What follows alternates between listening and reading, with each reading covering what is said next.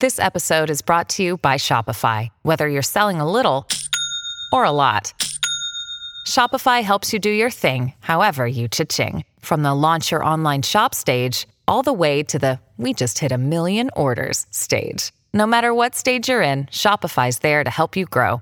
Sign up for a $1 per month trial period at shopify.com slash special offer, all lowercase. That's shopify.com slash special offer. What does Colgate mean by live life to the brightest? Could it be a rich glass of red sipped inside a Parisian cafe on a snowy night when my gaze is met by a tall, mysterious. I mean, brushing is directed with Colgate Optic White Pro Series toothpaste gives you a visibly whiter smile in just three days, so you can live life to the brightest and finish that glass without worrying about teeth stains. Colgate Optic White. Find it at all major retailers.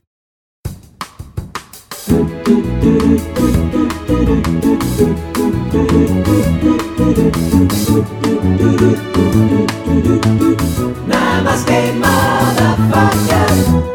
Welcome to Namaste Motherfuckers, the only podcast where the worlds of work, comedy, and well-being collide.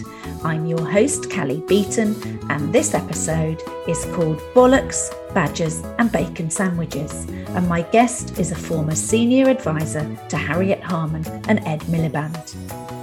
The political terms left wing and right wing come from the seating arrangements of the National Assembly in late 18th century France, where progressive politicians would sit to the left of the president and conservative politicians to the right. Back over in the UK, the terms Tory, Labour, and Prime Minister all began as insults.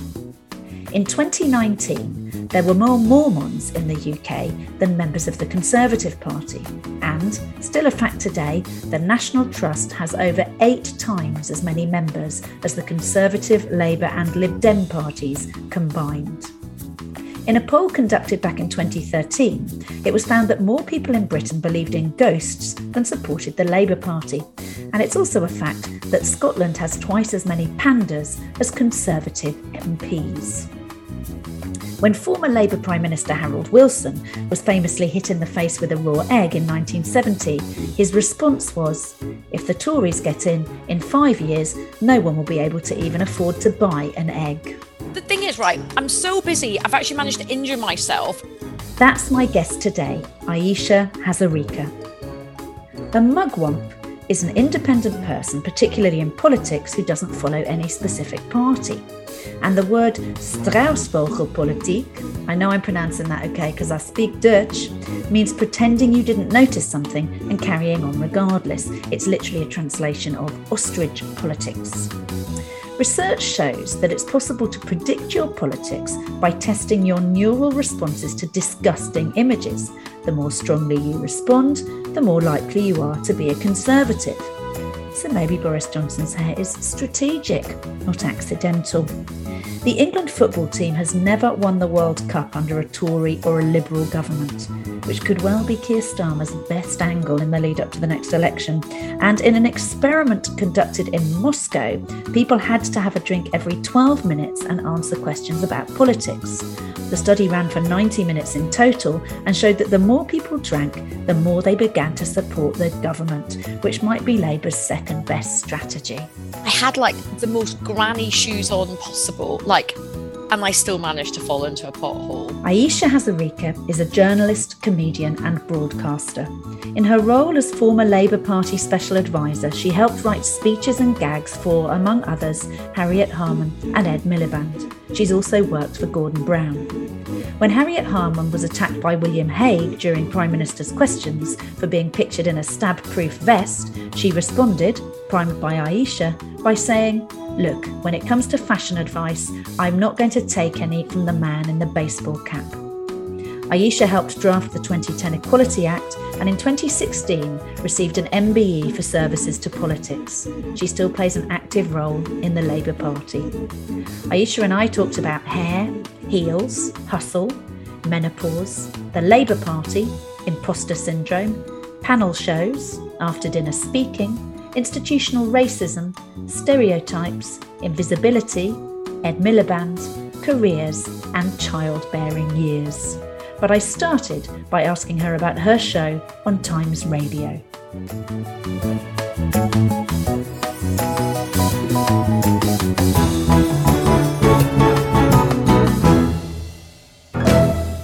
I really love it and it is brilliant. And thank you so much for coming on, Cally. It's just always so lovely I to love have doing you on. it. I love doing. I just love doing radio. It's my favorite It's- medium. Isn't it amazing? I, I love, love it. it. so much. I feel and like I love the lack of pressure on. I know there shouldn't be pressure on how we look, but I 100%. absolutely hate how upset I get by how I look on television, which I know I shouldn't care about. But on radio, fantastic. I completely could not agree with you more. I completely agree.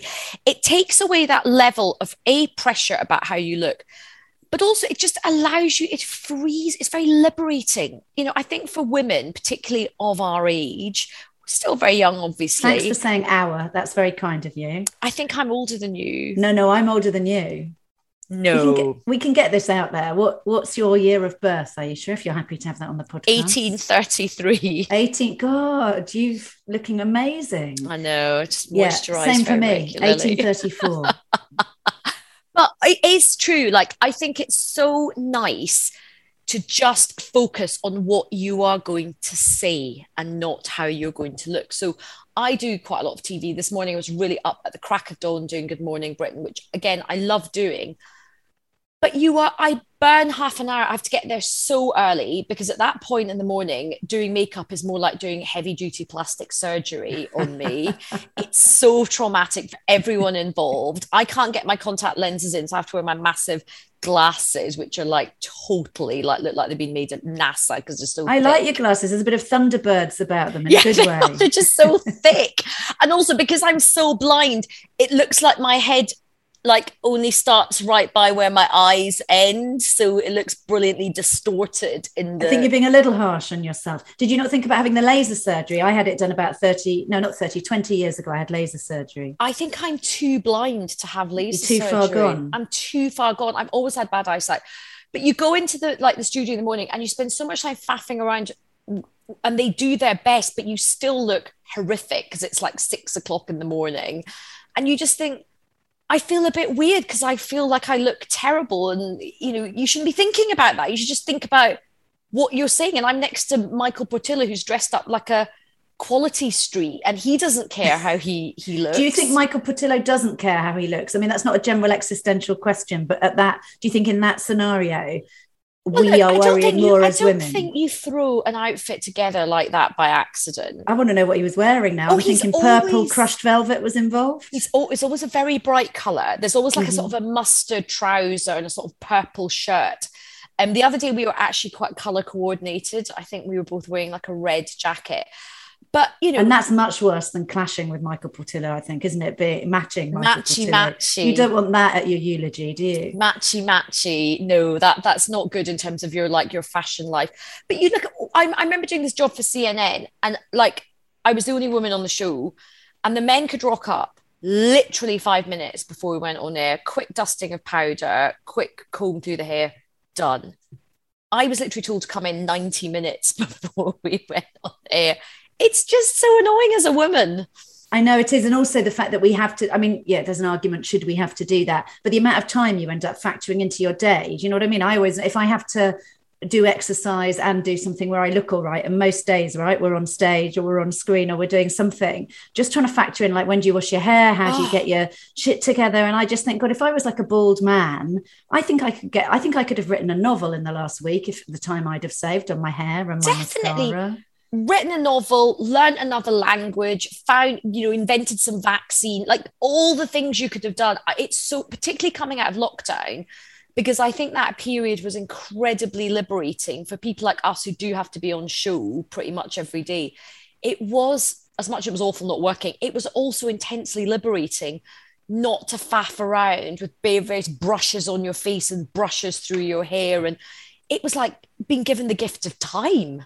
I know. And I, I also loved the fact that I had all these clothes that I hadn't quite got round to throwing away, but I knew didn't really fit me. And then I was like, oh my God, for top half up, they're absolutely fine. So I had all these beautiful dresses and things. There's no way I could actually go out in and do like an after dinner speeching because they don't zip up. Mm. But they were great for Zoom. So suddenly I was like the best dressed Zoom speaker on the planet. But I do wonder why we why we as people who use our voices to promote feminism to to try and get rid of those stupid stereotypes and expectations. I wonder why am i even thinking about hair and makeup and heels? It is interesting. It is something i have definitely grappled with through lockdown because of everything we've just discussed. And i just thought time is so precious when you're so busy. Why am we burning or why am i burning however much time it is. Now the menopause, the perimenopause has hit. So like basically those those days of those days have gone. And um, I basically turn up in like my gardening outfit, things like I don't even garden, but like if I did garden, my kind of gardening outfit. I do feel like the lockdown has created a bit of a shift in a lot of women I know who who are in similar positions to us, similar ages to us, similar backgrounds to us, similar thinking to us I do know a lot of women who are really grappling with this now because some of it is, I just literally mm-hmm. can't be bothered. Like life is just too short. But then there is the other thing, which is, well, if you are doing a big event like we do, you need a lot of chutzpah and you need a lot of confidence.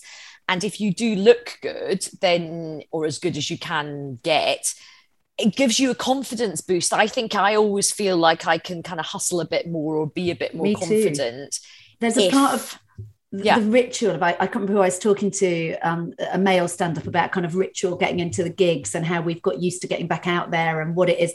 And I've realized for me, and it's because it's what I've always done, but the sort of 15, 20 minutes before I leave the house for a gig or the hotel or wherever I am, putting on my makeup and doing that stuff, I'm, I'm usually listening to a podcast or doing something else. But there's something about going through that process that means internally I have gone through a slight transformation from sitting on my ass with the cat to I can actually get on stage and do something funny or clever. And it's become a sort of muscle memory thing now. So the, mm. the actual act of putting on the makeup and doing my hair, regardless of how I look at the end of it, has become a sort of signal to me unconsciously something changes in me that goes right you're about to go do something now. So it's sort of become my little thing now um, yeah. even regardless of how it how it adds up to how i look on the outside. I don't know if it's part of your especially for corporates when you're yeah. almost putting on the kind of armor aren't you in a way? It is. I was just thinking of that word armor and, and obviously the traditional uh, war paint for the for the makeup. I, I, absolutely. I mean i think it so i did an event um i think it was like last week a couple of weeks ago and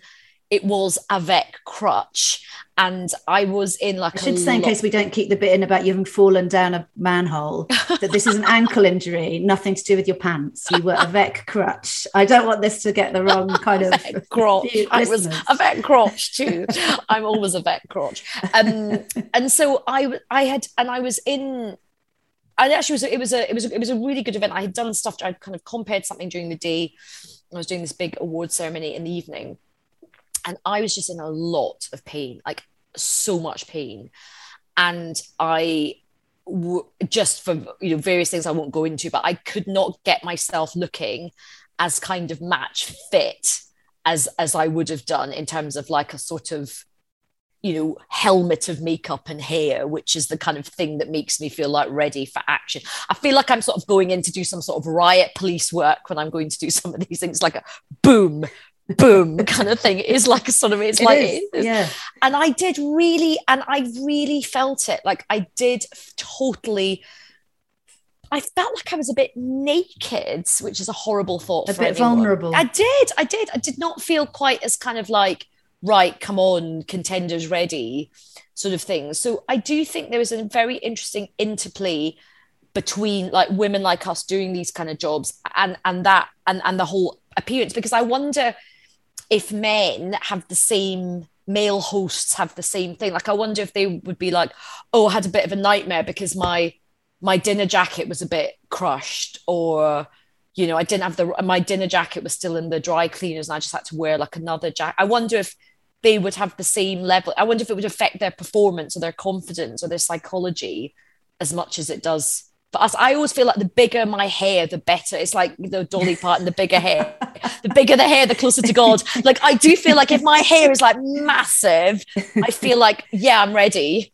That's funny because I spend my whole time trying not to have big hair. My hair goes very Carol Decker from T'Pau if it's a wet day. So as you know, I like mine to be a sharp, straight bob, but it very quickly gets very 1980s. So you and I are fighting for very different hair. I want to see your hair like full 80s like white I'm to send snake. you. I'm to send you a picture of it afterwards. I'm to be uh, so jealous. yeah. And Carol from T'Pau, she, I was like, I, she was my fantasy here. Like when I Oh, was my growing up, really wanted. full- when she was famous, and obviously we've now alienated all my young listeners. But when Carol Decker was was at her most famous, I was. It was the eighties, and I was a teenager, and I I lo- I could really do that whole thing. People always said I looked like either Carol Decker or Sarah Ferguson. I was just going to say the other person I loved was Sarah Ferguson No. and Anne of Green Gables. Like you've literally hit. Yeah, I was the Venn diagram of those three. That was me, Ayesha. Imagine the fangirling.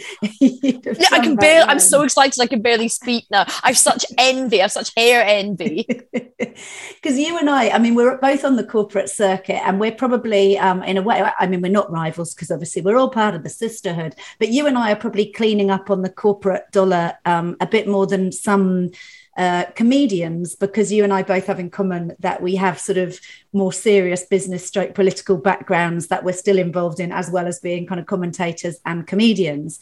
And I've definitely found that to be a real sweet spot in terms of getting booked. I mean I don't know if you've had this but I've had after dinner speeches where I've sat and had the dinner at the top table before I've gone and spoken and and um and, and people have said to me, you know, blokes on the top table, yes, we were told we had to have a woman this year, so we've got you. and I think, right, okay. I mean, and once you're there, obviously, then you can uh, then you can prove that there are other reasons they should have a woman. But I definitely am finding that I think that booking of somebody who can be funny and female and have a voice and credentials in the real world, I, I'm finding that that's quite a popular thing. Is it the same for you? Yeah, definitely. I think people do like that combination of having humor, but also having something of substance to talk about as well. Um, you know, you've got such brilliant insight having been in the corporate world. I've got insights in politics. Uh, which is always topical. We seem to be in an age where people are really thirsting uh, for kind of information about politics and discussion about politics. But I do know what you mean at these corporate dinners. My funniest one was I turned up at this event and it was for some sort of like heat engineer, very male, like super, super male, and turned up in the room. And obviously, people assumed that I was like doing the teas and coffees or drinks or something like that. So then I had to explain, and I got kind of taken forward to the front, and I got I got introduced to some guy, and he just looked at me, and he was just he just looked like completely baffled, and he was like, "You're not the no, you're you you." You're not the after dinner speaker. are you?" And I went, Yes, I am. Hi, reporting for duty. And you've never seen a wee man's face fall so fast. He looked absolutely crestfallen and then said in a really quiet voice, I thought we were getting Ian Botham. I was like, I'm so sorry, I'm not Ian Botham. I actually opened my set by saying, guys, I just want to say, we're let's just address the elephant in the room. I just like to send out a huge heartfelt apology to everybody for not being beefy. All right, beefy in different ways, but I'm not Ian Botham. I'm so, I'm really, I was just, it was amazing. It was just every his honesty was just so endearing. And then actually, it was all very funny. And I had a lovely gig, and I actually stayed and had a couple of drinks with them afterwards. And then this guy came up to me, and he was like, "You were so good because I just never thought like a, somebody like you. I was so disappointed when I saw you, and and actually, I really like you, and I I loved your speech. And it was like, yeah, that was really nice. It's a funny thing though when you get that because I have to say I I usually go under the radar. So if often at the top table, and as you know, when you do these dinners, you do get put usually at that table. And I used not to go to the dinners, and then it was actually John Lloyd, um, you know, creator of QI and others, that said to me, "You should go to the dinners because you get so much of the information you need for your speech at the dinners." So I did, and I thought actually that's a really good point to just be there and read the room the number of times, Ayesha, that nobody has asked me during the dinner why I'm there. They just assume I think that I'm a plus one. They're just assuming that I'm with somebody.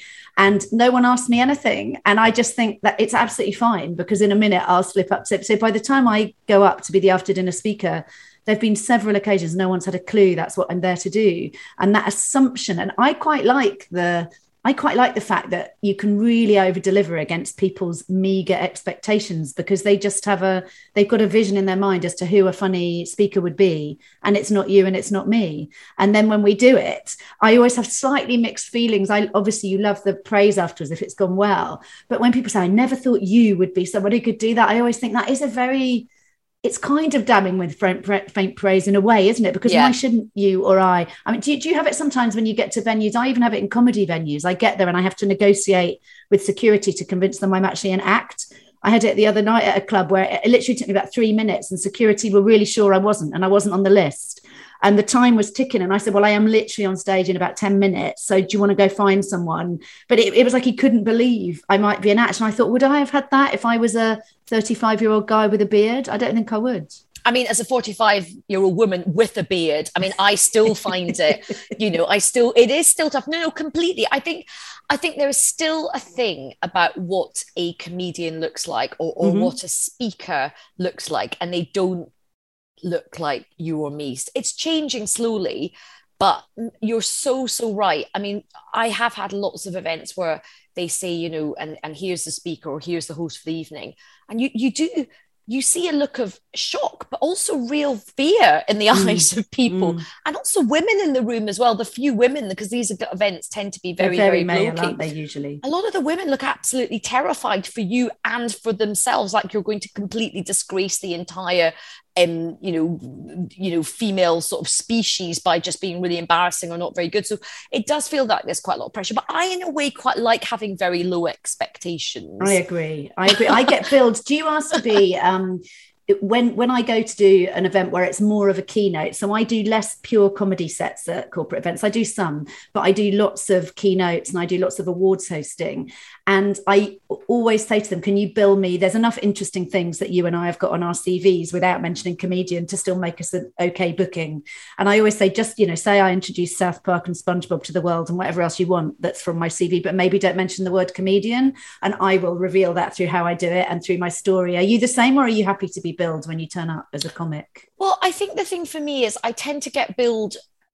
How do I get billed? I mean, sometimes I get billed as a comedian. I often get billed as a, you know, you'll know her from telly or you'll know her from, you know, doing lots of political stuff. You'll know her from giving Ed Miliband a bacon sandwich. Well, that's how I tend to kind of get introduced. With the Labour thing is the main way that I get introduced is not something very disparaging about Ed Miliband. So you may that line, you know, that is exactly the kind of way I would get introduced. Mm-hmm. So I almost tend to get introduced with like not just low expectations, but like sub zero expectations.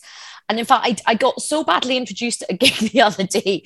Literally, the entire audience like turned on me midway through the speech and started heckling me about having worked for the Labour Party and having worked for Ed Miliband because people have very strong feelings about that, particularly a lot of people in the corporate world who are a like not massively predisposed to the Labour Party, mm-hmm. and they're certainly not very predisposed to Ed Miliband. So I do kind of feel that when I go on stage, like I don't even start there. I kind of start somewhere down here. So you've got, and I did. Well, you came to see. You very kindly came to see my show Invisible, and as you know, part of that show it was the year I turned fifty, so it was partly about being invisible uh, and or society thinking you should be at that point. But it was also about the joy of the superpower of invisibility. And when you slip into a room and nobody really everybody underestimates you i have this backstage a lot at gigs if people don't know me and haven't gigged with me before i get pretty much dismissed in backstage until i've been on and then i just think that was really nice to not have to say a word just show you know i'll just show you what i'm capable of and how does that make you feel like when you're backstage at kind of particularly comedy gigs it's, it's kind of different for corporates because you're sort of you're there by yourself as the sole performer. But how how do you navigate the kind of backstage atmosphere and, and banter? Because i mean i don't gig as regularly as, as you i haven't i've not been doing very much gigging for, for quite a while now. But i do remember i would I, but i often get this if i'm in the green room if i'm doing a panel show or something like that. I can get a bit freaked out by, oh, me too. How do you deal me. with yeah how do you deal with it well i do one of the things i talk about when i do um, executive coaching and speaking is imposter syndrome. So i'm no stranger to the feeling of it objectively but i find it incredibly difficult ayesha i try and avoid environments where i know that that's going to be a feature which is probably the exact opposite of what i should be doing because i guess nothing's going to change if there are other women like me going do you know what? I'll sidestep that. I just don't enjoy it. And it's not the on stage bit i don't enjoy it's the off stage is that something so, that sounds familiar to you? 100% i literally was like nodding my head away everything that you said. I completely, completely um, agree, and I think it's it's something which is very hard to I think navigate because on a sort of intellectual level, you know that you should just put that out of your mind and when your imposter syndrome flares up, just try and put it in a sort of box or you know don't let it kind of override every other emotion. But it's very very difficult to do that no matter how skilled you are in giving advice to other people about it and no matter how much you've thought about it and tried to put a strategy in place. It can be incredibly um, emotionally and intellectually disruptive and physically disruptive. Like when you start panicking like when you when your imposter syndrome syndrome really kicks in before you're about to do a gig or an event or something it, I think it's really interesting the physical effect it actually mm-hmm. has on in, on your body. Because not only is your mind starting to work going fucking hell like why am I here? And mm-hmm. this is a disaster and I just don't belong. This is not for me. What the hell is happening? Why why why? And it's just spirals I find with me, even though I'm quite a calm person, it kind of physically manifests itself. Yeah, my shoulders go up. Literally, if I see myself totally in a mirror, I'm hunched up like this. I kind of feel my. I start breathing like from here, like instead of sort of breathing from where you're meant to be. I can literally. I'm like, my my breathing is so shallow. I can mm-hmm. literally feel my throat closing up as well. And I'm kind of like saying, I'm going, stay calm, stay calm. But my body is like, rah, rah, rah, kind of panic mode it's really helpful to go into your body at that point. I'll put some stuff in the show notes, um, or I might even do it as my thing I'll do this week at the end of the podcast about imposter syndrome. Because the great news is there are so many things you can do physically to help yourself out of it. And I do do that before gigs. I fully just get into how I physically feel and just totally disregard any content I'm thinking of saying, whether it's a corporate or a comedy gig. I just think, look, I, have got the content. I'm not going to worry about that. All I'm going to worry about is how I'm going to do this, not what I'm going to say. And that's probably when I train. I used to train people in public speaking. That was the biggest thing I would say is let go of the what you're going to say because if you don't know it by 10 minutes before, you're not going to know it and just worry about how you're going to be on stage and that will be what marks you out as a good speaker. But i do find with corporates and again i don't know how it is for you i'm a more confident corporate speaker underneath it all. So i do believe i've got things to say that have some substance. I know i've put in the hard yards in boardrooms. I sort of feel i've earned my place here and i know i can be a bit funnier than a speaker who's not a comedian. So the starting point is never a slam dunk. I never assume i'm going to be great but i sort of think well i'm competent the real challenge with comedy and how people can psych you out is that even the best comedian in the world will have a bad gig sometimes. Mm. And we know that those, you're only ever so many gigs away from a bad gig. So when I'm getting one in my case, one, and that is also not true because I've seen you enough to know you're very, very good at all you do. But but there is that feeling with comedy when, when you're getting psyched out in, in a big club by often male comedians who've all worked together for years there is a bit of me that thinks, well, this might be the night when I have an absolutely shit gig and die on my ass. It could easily be. I don't know. Um, hopefully, it won't be. The numbers are in favour of it being a good one. But then I, I'm always too. I never feel confident enough in my comedy to just be able to go, mm. fuck you, you wait and you watch. Because a bit of me thinks maybe you'll watch and you'll be horrified. So there's something, yeah, I, I had a really, really bad one a couple of weeks ago that was where it was all about another comedian, how he treated me off stage, what he said on stage that I found offensive, and how he was with me in the break. And by the time I got on, I was feeling quite tearful and thinking, I don't want to be in this place of work. I would have, I would go home if this was a night in the pub and that man had been like that to me. I would go home, and I couldn't. And I think those those times you realize we've actually got a really long way to go. If voices like yours and mine are seen to be the minority, like that should not even be a no, thing. I completely, and you know, just hearing you tell that story, I mean, nobody should be put in that position. I mean, that is a really, I've, I look, I can imagine a lot of guys being really pissed off for somebody in the green room, or that there might be a comedian that they just absolutely hate and they think is a, a dick or not very good or whatever. But I think there's very few male comedians that would be or performers in any situation that would be driven to the point where as they were about to go on stage they felt tearful or they literally felt their body revolting against them because their levels of panic and anxiety were so so high. It's one thing to have nerves which everybody gets and of course but it's different to be kind of spooked out by other people. And i've i don't i think that's quite a uniquely female experience. I mean i've had some really interesting experiences not great experiences on these kind of panel shows and events where it does tend to still be you know sometimes there's one other woman but most of the time you're just like this the the, the sole female. And i did a, a panel show and i was i felt really like you know i felt very honored to be part of it. But of course my imposter syndrome just like kicked in. And um the thing that really spooked me out was the bit at the beginning. We it was like on a Zoom call because it, it was in the pandemic, and came on the the Zoom call, and there was like how many other people? There was like four other people, all all men, and came on, and I went hi, and like you know, you said that thing about him being invisible. It was like I was the invisible woman, and the host was like, "All right, X," and the other guy was like, "All right, Y," and "All right," kind of and they all started talking about football. They started talking about what their kids were doing. They started talking how their like other halves were. And I just was like, am I on mute? Am I kind of how did you handle that? Because I've been in exactly that position. I and, and literally there's a variety of ways to tackle I it. did not handle it. I had a complete I died inside. I felt myself like this crushing down. I felt my shoulders collapsing. I felt my I just collapsed into myself. And then when it came to the thing where you had to sort of like it was like right on cameras action on, you know, I think I tried to probably overcompensate or I Mhm. felt like my voice sounded really high because I was my throat was already closed up. Mhm. It was awful. I didn't I don't think I I don't think I handled it at all. and that's really interesting to hear you say that because I've heard you do lots of different things. I love I love you as a broadcaster. I love how you write and, and your comedy is fantastic. And which is why I'm really pleased you, you've come along on the podcast. And when I think about what you're capable of saying and the background you have from childhood to where you are now and the messages you have for us and the things you've done that really, really matter in terms of social change, I think that's a very, very rare thing to find, regardless of gender. It's very rare to find somebody who is as skilled a commentator as you and with such hard won credentials.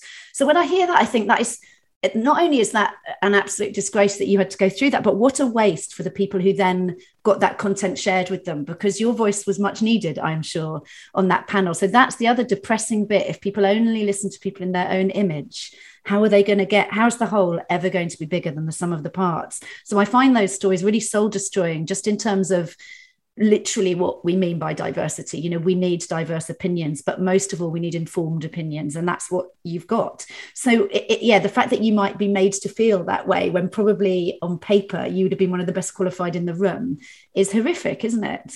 And I, I felt really, I felt such a mixture of emotions afterwards. In fact, I remember when it all finished, ran to the fridge and literally like took out a bottle of wine immediately. I was like, I, ate need two to. family packs of Wotsits on the way back from the crying gig in the car. I had orange powder all over me and my Mini Cooper. It was like a very Donald- upsetting. Donald Trump tribute act exactly. Um, and I rang two, actually, I rang two of my really good, it was so interesting. 'cause the first people, the only people I wanted to speak to were my two best female comedian friends because I just knew that nobody else in the world would understand Mhm. Apart from them. And I rang them and they just completely got it immediately. And they were they were so kind to me and they were like, listen, I'm sure it was not terrible. And I was just like, oh my God, it was awful. But the thing was, I felt really angry with myself. Like I just was like, I was sort of beating myself up, going, come on, Like it's your fault. yeah, like get a grip. You're so lucky to have that opportunity. Get a grip, pull yourself together. But I, I literally, it was like a sort of force more powerful than my conscious and my intellectual side of my brain. It was just this overwhelming sense of panic and I don't belong here and my body sort of like it was just a really strong strong feeling and i was i was really cross with myself going how come you've not just got a grip on this Well, it's fight or flight, isn't it? And at points we're able to fight, and at points we just go in on ourselves. And, and I get an almost sort of narcoleptic reaction sometimes when I'm treated really badly in that environment. Namaste, motherfuckers. in terms of you having been a senior political advisor um, to the Labour Party, so we all know what a, we all hear the phrase political advisor. We know what it means in theory, but I'm really interested from your perspective because it's a very powerful and nuanced role, right? And there are people like you who are very equipped to do it, and there are people who get in because they've you know licked the bum of the person who could get them into the role i i think that's still quite the case. Um perhaps a that's little that's bit that's literal in in some cases. Yes yes. Perhaps less in the in the labour party although who knows? So so tell me so so in terms of how you got into because you were a civil servant and then you got into being a political advisor right? Yes. So i was a um i was a civil servant for a long time. In fact i was a civil servant from 1997 through to about 2005 and i'd worked in a lot of different departments i'd worked at the Home Office, I'd worked at the Ministry of Agriculture, I worked at the Department of Trade and Industry, the DTI as it was known, and I worked at number 10 Downing Street. So I had this amazing sort of entry point into politics, which was weirdly non-political because civil servants are not meant to be political. You are there say you're quite to... opinionated for a civil servant, Ayesha. Well, I, I think at the beginning I, I sort of wasn't, and I was a very good, diligent civil servant. But I was always interested in politics, but I didn't really have strong views of my own because I'd been brought up in quite an apolitical environment, as I think a lot of immigrants are. A lot of immigrants have the view, which is particularly my parents, you come to this country, you should understand politics, but don't dare express a view because you don't have the right to have a political view. We're just guests here in this country. We're lucky to be here. We should be grateful to be here and just earning a living and paying taxes and and have a quiet life. So my were you dad, a Labour? Would you say that your household was a Labour household? No, albeit that no, wasn't no, no, no, no. I'd say my parents were really neutral. I think they, I think they moved. I think they were conservative. I think a lot of Asian families were quite mm-hmm. conservative for quite a long time because they were economically conservative mm-hmm. and conservative small c, socially conservative. But they didn't like. They never felt comfortable with the Conservative Party because it was pretty racist, particularly mm-hmm. in the 80s. Mm-hmm.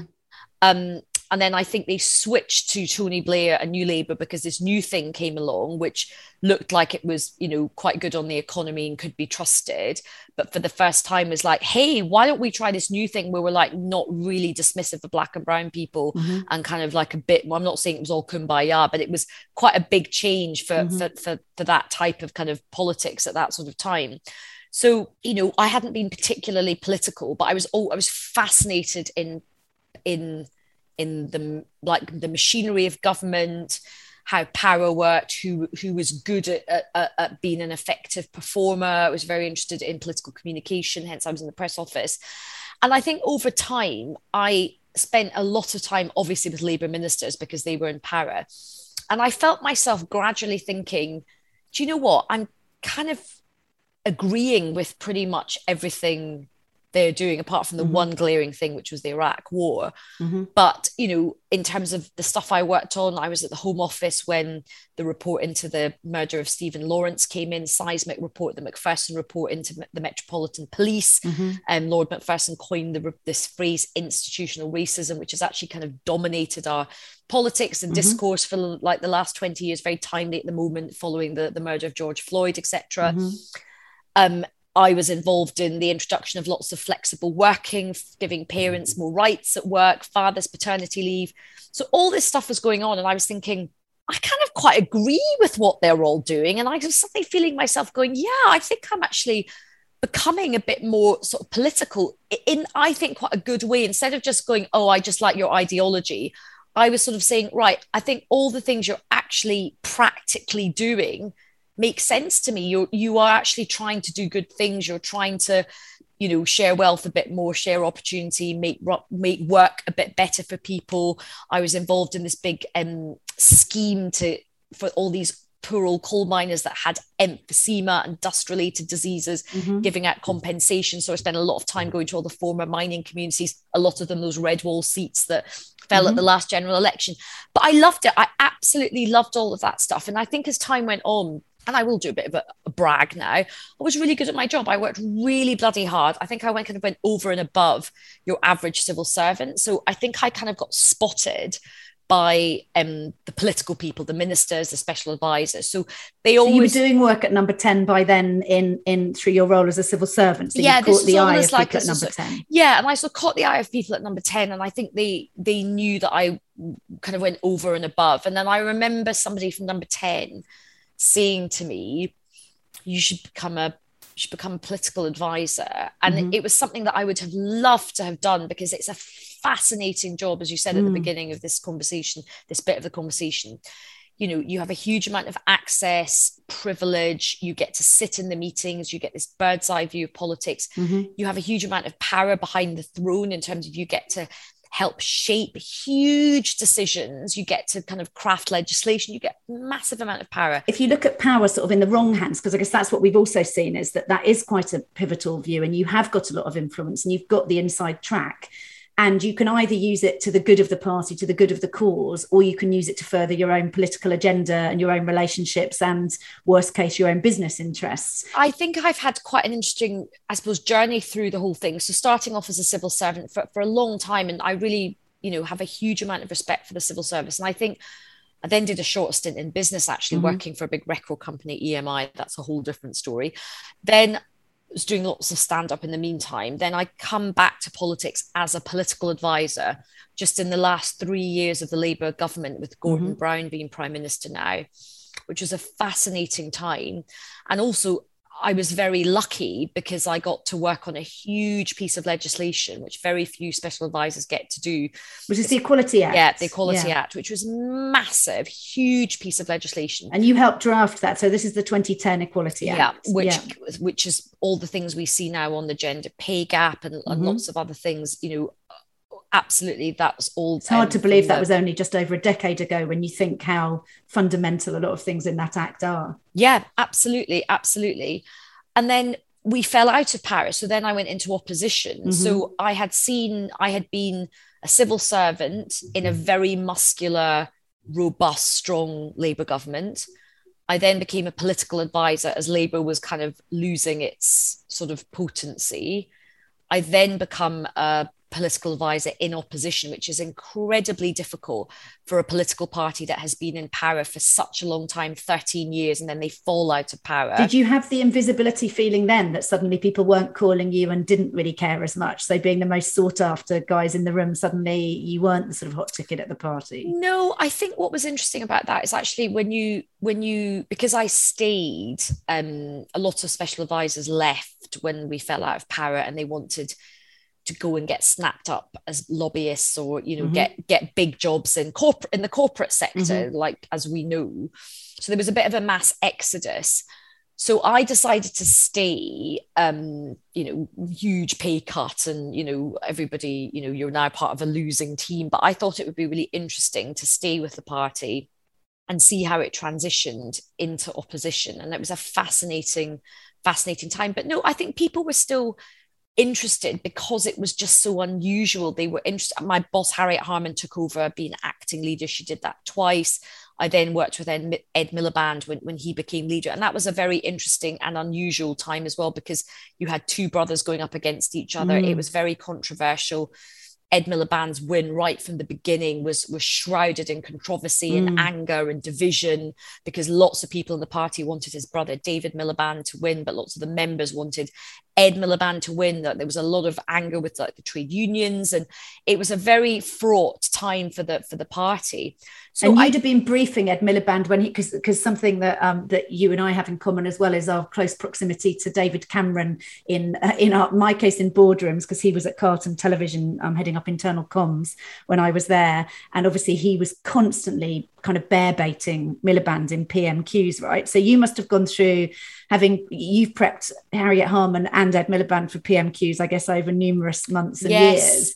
And I imagine my impression of the two of them as a punter, that must have been quite a different experience depending oh, which totally. of them you were working with. I mean, Harry and Ed are like chalk and cheese. So Ed would be like, "Oh God, honestly, we've got to start. We've got to start like prepping for PMQs," and it would literally be Thursday. Like we would have just done PMQs right. the day before, and you'd be so like, six days "Honestly, prep. honestly, we've just got to like." He's such a swat, like such a total, you know, girly swat. Like he is the ultimate girly swat. Bless him. So you know, it, so prepping with Ed was like a hostage situation, and also he's got such a huge brain. Like Harriet is really clever as well, but Ed is just like it's just such a kind of classic wonky geek that he just needs like you know All he needs to, every fact mm-hmm. in the world and then some. And like you know we would have this amazing briefing team that were so super clever. They'd come in with a, a, a folder this thick like a foot thick. Mm-hmm. facts figures statistics you know policies you know everything that went back like you know 10 20 years. He would still come in the next day having been up till like two in the morning and he would have discovered a fact that mm-hmm. none of us knew. Mm-hmm. So you would be in these kind of unbelievable hostage situations where, you know, it was like daylight when you started prepping, and then, you know, it was nighttime, it was dawn breaking, like the seasons were changing. Like you would literally be like, I'm never going to get out of this room. Do you think he over, do you think he was over preparing? Because I think there's an element of, of stuff when you see what we do that sometimes when you overthink it, you're not in the moment and you can't actually address what goes on live in the room. And now the pressure is much more off him. I think, you know, I'm one of many, many thousands who've watched him and thought, God, if only he'd been a bit more like this then, because now he's had real kind of swashbuckling swagger a couple of times where you're like, bloody hell, you just summed that up and nailed it. Yeah. But I guess it's the same as we were saying, you know, there's no expectation now. If exactly. anything, everyone's like, you're a bit of a laughing stock. And he's like, well, fuck it, I'll say this, which was so much more effective than this really over prepared, awkward, geeky, nervous. He seemed like such a victim and was treated appallingly. And it was, it was, it must have been really painful for you to watch when you'd gone through all that prep to give him everything he could need to succeed? Well, I think the thing is, it's really hard when you're leader of the, the opposition. It is the worst job in British yeah, politics. Of course. Because of everything we've said, like the amount of pressure on you when you have literally got every newspaper in the country, every media commentator, every cartoonist scrutinizing every inch of how you look, every facial expression, everything you do, you say, your family, everything about you. And you're basically just, you know, painted as this complete, stupid, malign, thick, ugly mm. moron, you know, non And it gets so personal. It was always so personal. It gets personal. It, yeah. And that does, you know, I think I define you have to have you have to have so much confidence. Like if you have a scintilla of self-awareness or that imposter syndrome that we talked about earlier, being in frontline politics is so hard. It's mm-hmm. so, so hard. And I think for anyone who's leader of the opposition, and I think the tr- same is true of, of, of Keir Starmer, to be I was going to ask what well. you think of Keir Starmer. so I think because doing. the pressure is off Ed Miliband and he knows that he's not going to be leader of the Labour Party, again, he doesn't want to be leader of the Labour Party, the stakes are lower for him. Mm-hmm. So it's a bit like when we were talking earlier, because our expectations of us are quite low when we do things. If we exceed expectations, people are, oh my God, you're like really good. Mm-hmm. And I think that's kind of similar with with Ed, and everybody's all like, "Oh my God, Ed's really good now." You know, oh, why wasn't he like this earlier? But it's like, well, it is quite hard to be like that when you, the same journalist, were literally slagging him off mm-hmm.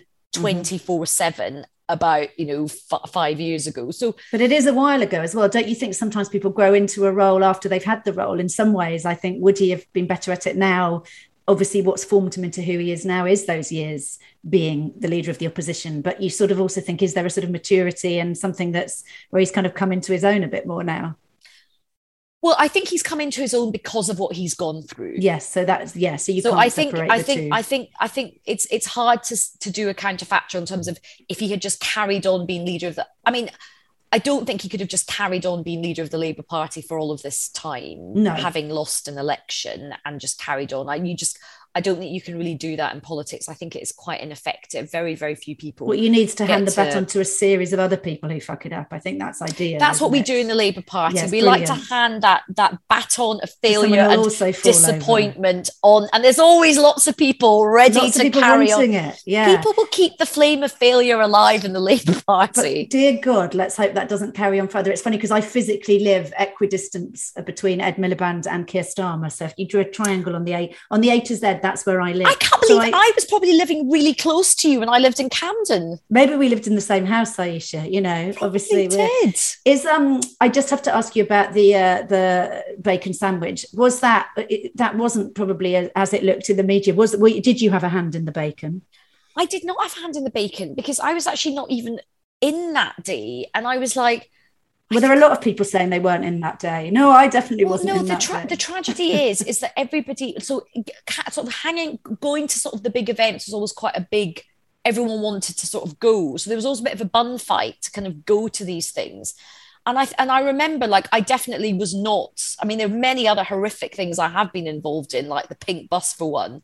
But I do remember being off that day and suddenly my phone just went absolutely mad. I was just looking at all these pictures and I was just like, what?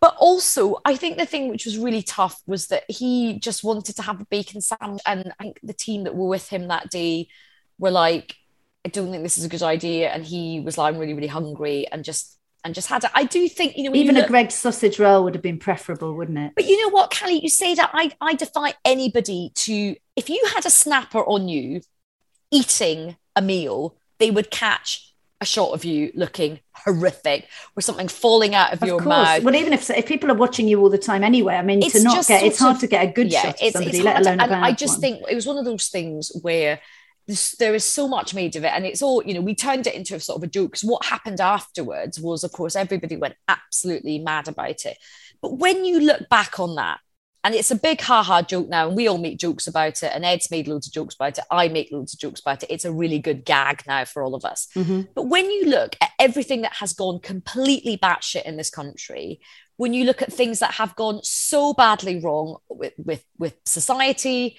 with the economy, with politics, which is the state with the state of our democracy, when you look at what people have got away with, literally got away with scot free, and you look at the absolute uproar because a man ate a mm-hmm. fucking sandwich mm-hmm. and everybody just went mad about it, you do kind of think, we're not really like a serious country. Sometimes. Yeah, it's about headlines, not principles, isn't it? And, and I heard you say about. I was going to say I'm about to ask you the three questions I ask everybody, but I did just want to say this. I heard you um, on someone else's podcast, um, and these are your words. You said I've um, I've dedicated my childbearing years to progressive causes and you have done an incredible amount you know the, the equality act alone and your involvement in that has, has literally kind of changed society for the better.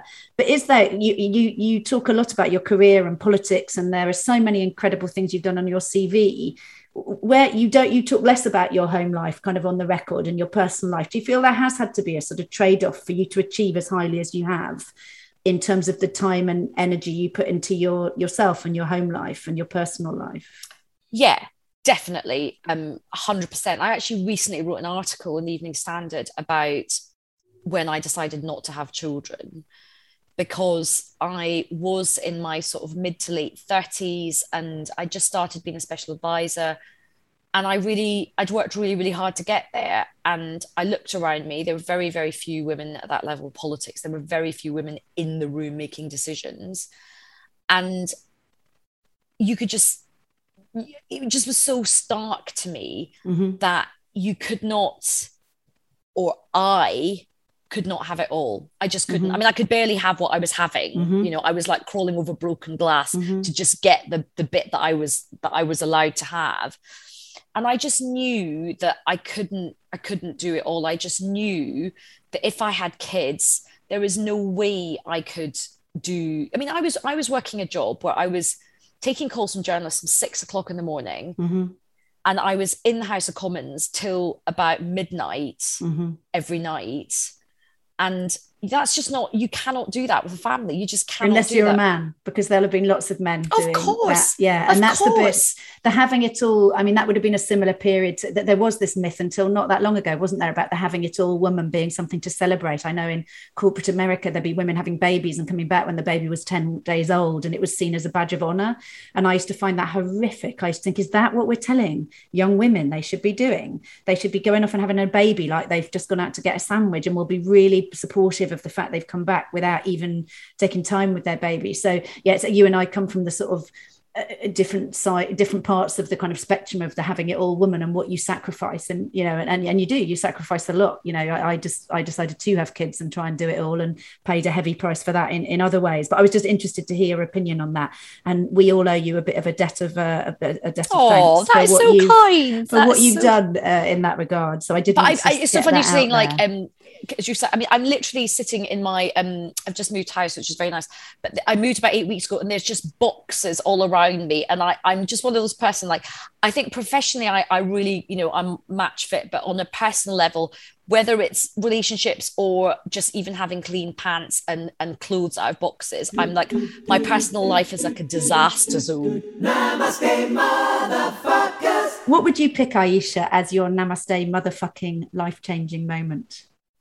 Such a good question. I've thought I've thought like so long and hard about this. Um, so I think it was probably like post when I left politics, and I was really, really heartbroken when we lost the general election, and you know Ed Miliband resigned, and then um, didn't know what was going to happen with the Labour Party, and then Jeremy Corbyn got elected, and you know, I was just like, I can't. This is, you know, anyway, I, I left politics, and I really didn't know what I was going to do with myself, and I was 39, 40, about to turn 40, you know, that quite difficult moment in a woman's life where you're like, none of the things that I was meant to have done had come good. I had not got married. I had not had children.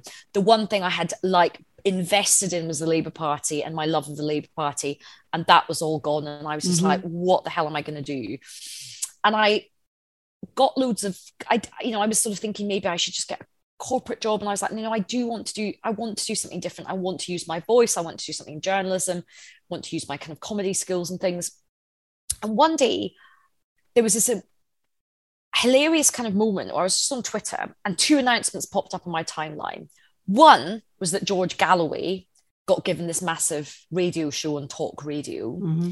The next thing on my timeline was that George Osborne just got given the editorship of mm-hmm. the Evening Standard. So I saw these two men called George just suddenly getting all these really big gigs.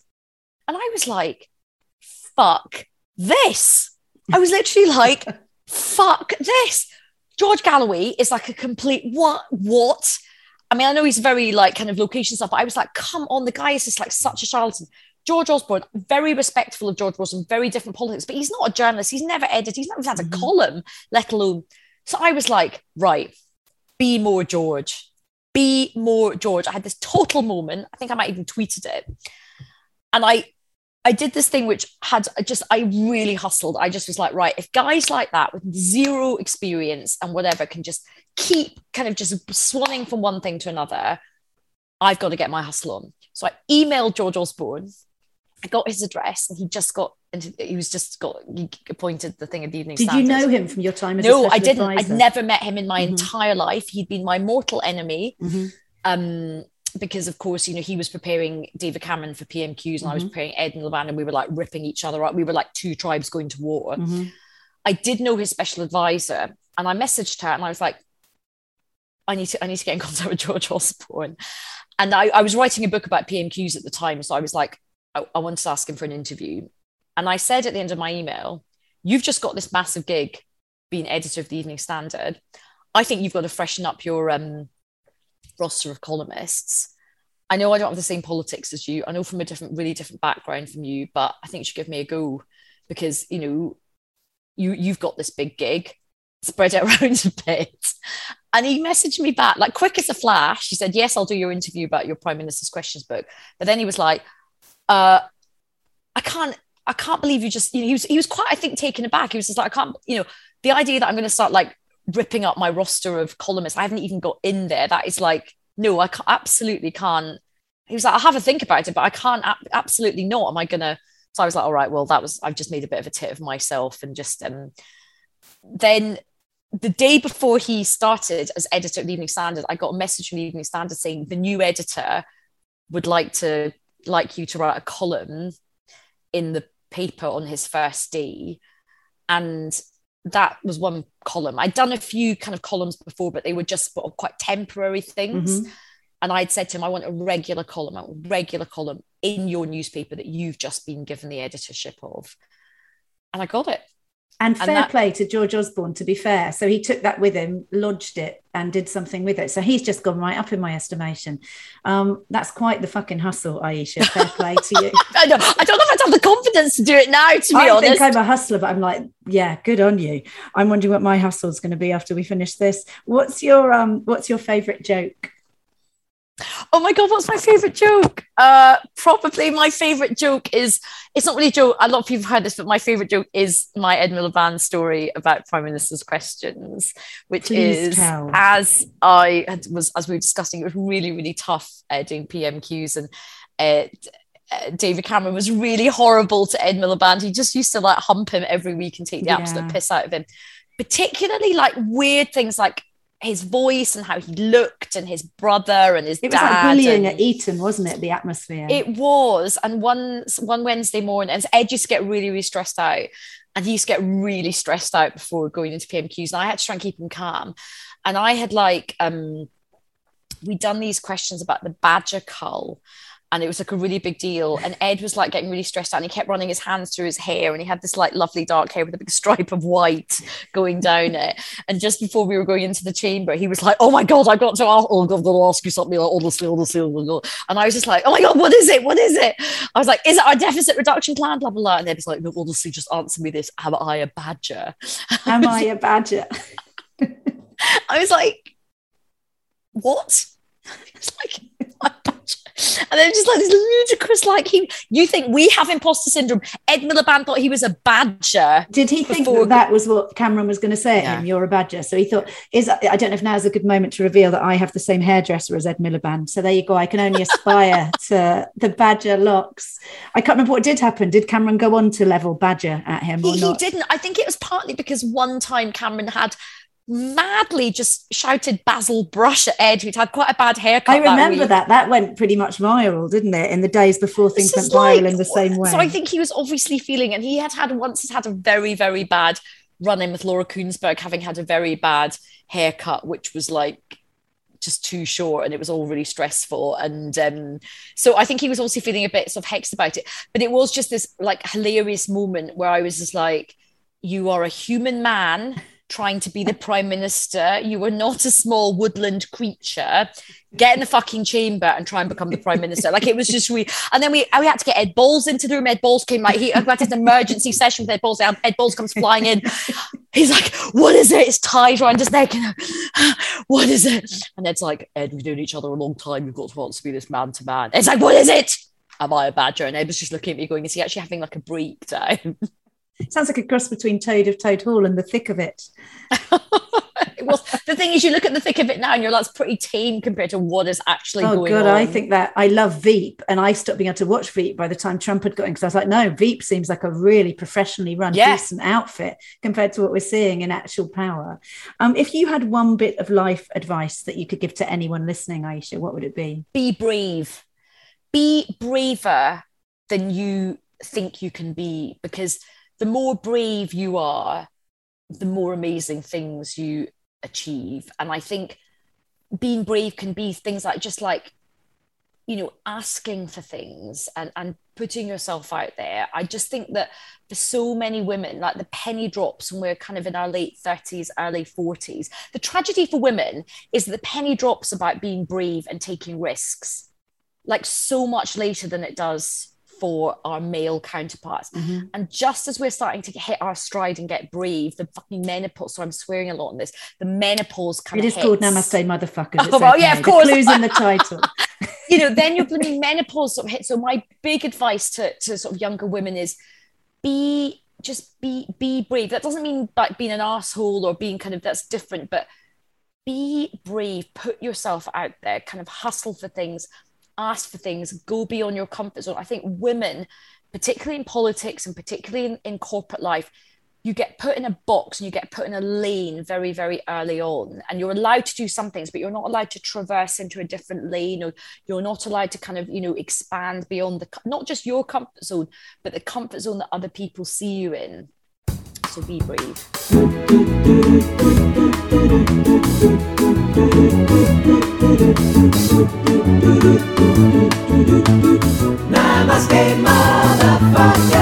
That was Ayesha Hazarika. Every episode, I pick a thing inspired by my guest that I'm going to try, and this week it's all about imposter syndrome. During the first lockdown, when I was out of work, like lots of people, and at a bit of a loose end, I decided to get back into one of the things I used to do, which was coaching. And I offered 100 one off, one hour pro bono coaching sessions to people in the creative industries who'd lost their jobs. Um, the people I spoke to, it went on for a few months, this little thing I did. Um, and they were a very diverse group of people, but they did have one thing in common, and that was that every single one of those 100 people thought that everyone else was doing better than they were in lockdown lockdown. The first ever episode of this podcast of Namaste Motherfuckers was with the journalist and writer Oliver Burkeman. And in one of my favourite editions of his This Column Will Change Your Life for The Guardian, he described imposter syndrome as comparing your insides with other people's outsides. And I really liked that. There's a link to that article in the show notes, as well as to his books, the most recent of which, 4,000 Weeks Time Management for Mortals. I haven't read yet, even though I promised him I would, so that is what I'm going to do this week. So that is it for this episode. We will be back in your feed next Monday, as always, when I will be speaking to comedian, writer, actor, and podcaster Alison Spittle.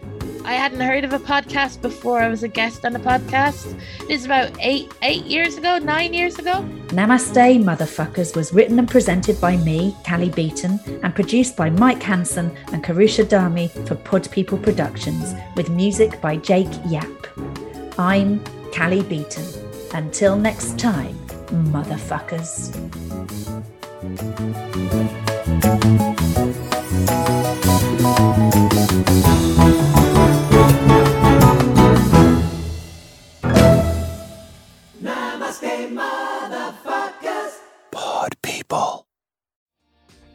Hi, my name is Kaye Adams, and to be honest, I'm not so good with the aging process, so I enlisted my old chum, the filter free Cara McKenzie, to advise. Could you imagine being a porn star? The room would need to be really hot for me to strip off. To be honest, she's not much help, but she is rather amusing.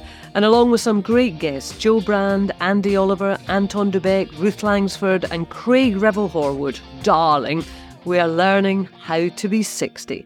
Listen wherever you get your podcasts.